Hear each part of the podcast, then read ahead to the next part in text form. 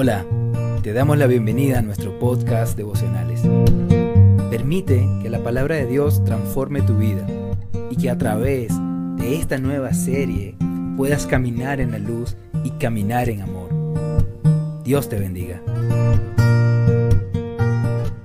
Un gran saludo a todos los oyentes. Buenos días, buenas tardes, buenas noches. Dios le bendiga hoy y Dios le bendiga siempre. El día de hoy seguimos juntos estudiando esta gran carta y antes de comenzar quiero eh, iniciar con una oración. Padre, gracias por este tiempo, gracias por cada una de mis hermanos y cada una de las personas que nos están escuchando por este medio de podcast y a través de, de YouTube, del canal de la iglesia. Oro por ellos, Señor, oro por este mensaje para que sea de guía, ayuda.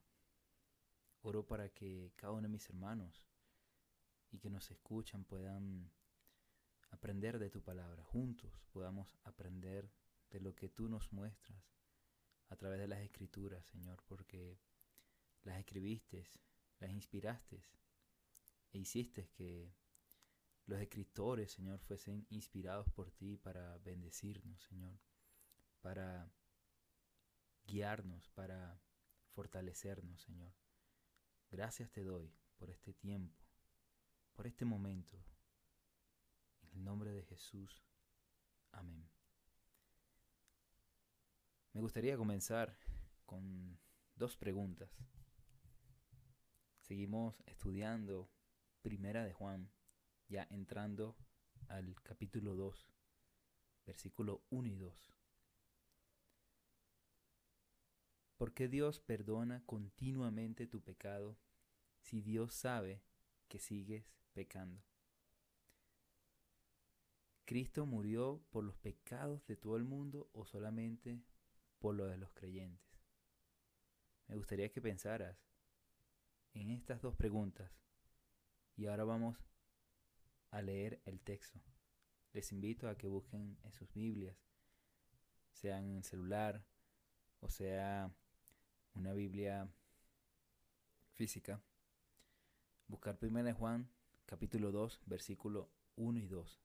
Dice así, mis queridos hijos, les escribo estas cosas para que no pequen. Aquí vemos la intención del autor. ¿Por qué escribe 1 Juan según este versículo? Para que no pequen.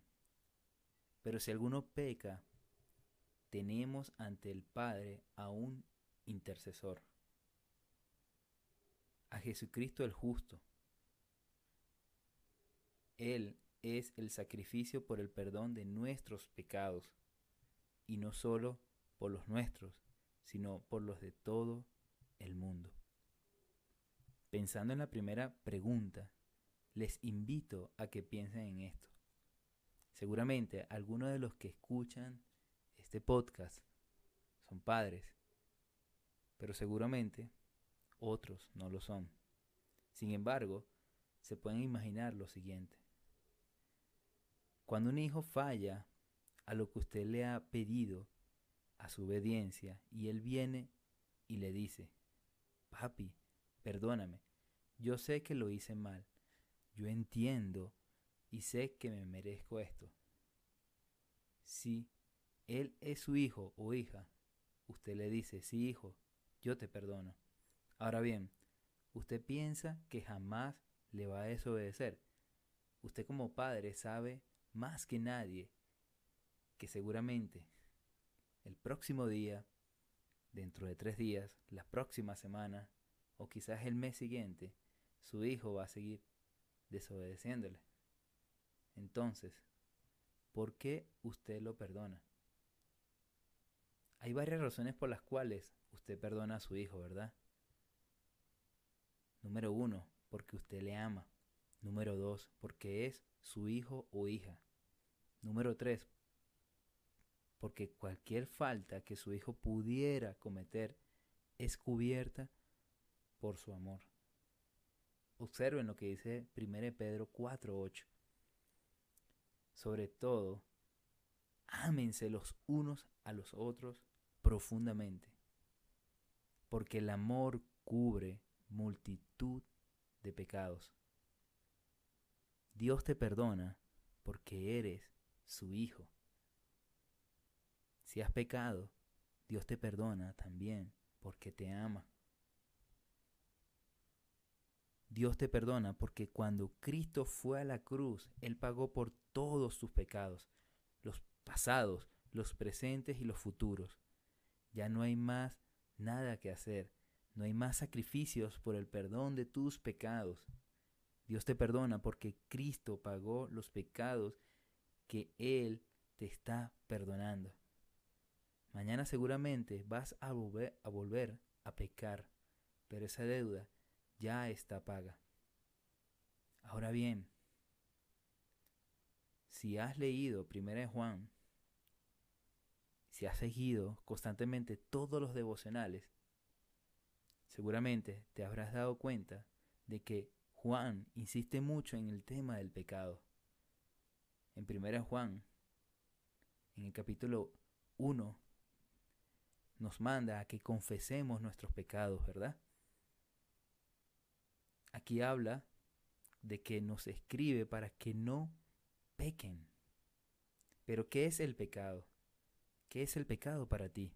Muchas personas hoy en día enseñan que el pecado no existe. Mencionan que todo es relativo. Los dan en las universidades. Los jóvenes hoy en día hablan de eso. Todo es relativo para ellos. Pero hay un problema con el relativismo. ¿Por qué? Porque ellos dicen que el bien y el mal es relativo. Y una de las cosas que Juan argumenta en esta carta es la existencia del pecado. Por lo tanto, el pecado es real. Primero Juan 1.8 dice, si afirmamos que no tenemos pecado. Esta palabra pecado aparece diez veces en la carta de primera de Juan. Dice, si afirmamos que no tenemos pecado, nos engañamos a nosotros mismos y no tenemos la verdad.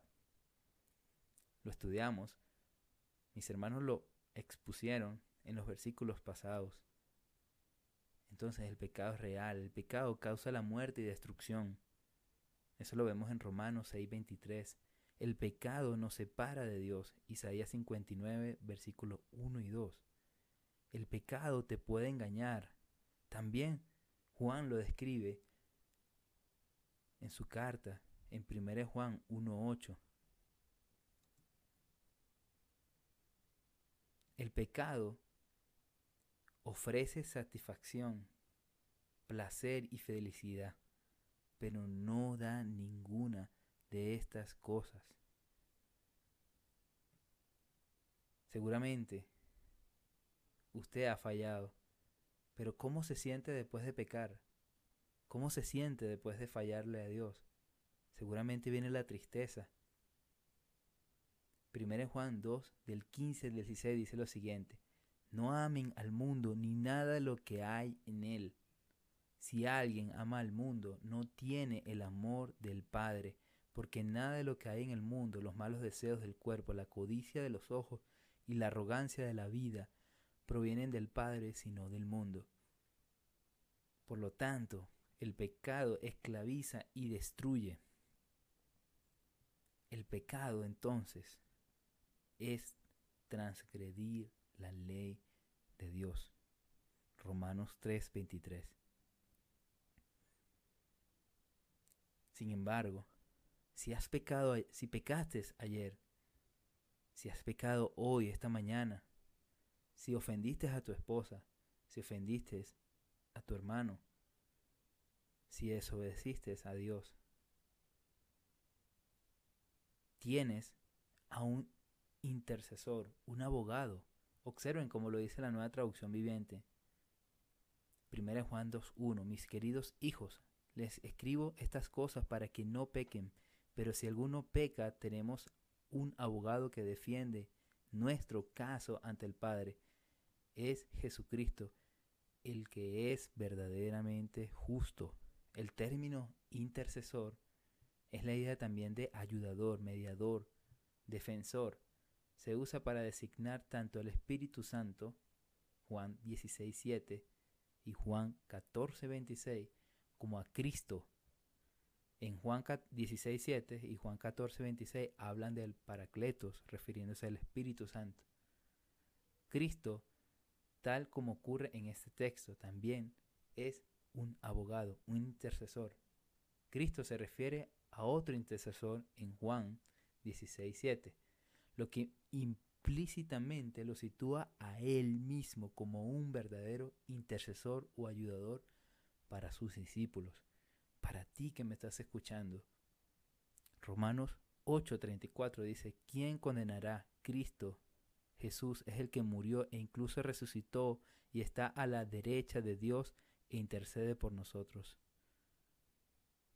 El creyente tiene doble ayuda. El Espíritu Santo es su abogado en la tierra, junto a cada creyente, mientras que Jesucristo lo es en el cielo junto al Padre. Otra palabra que se observa en este texto es propiciación.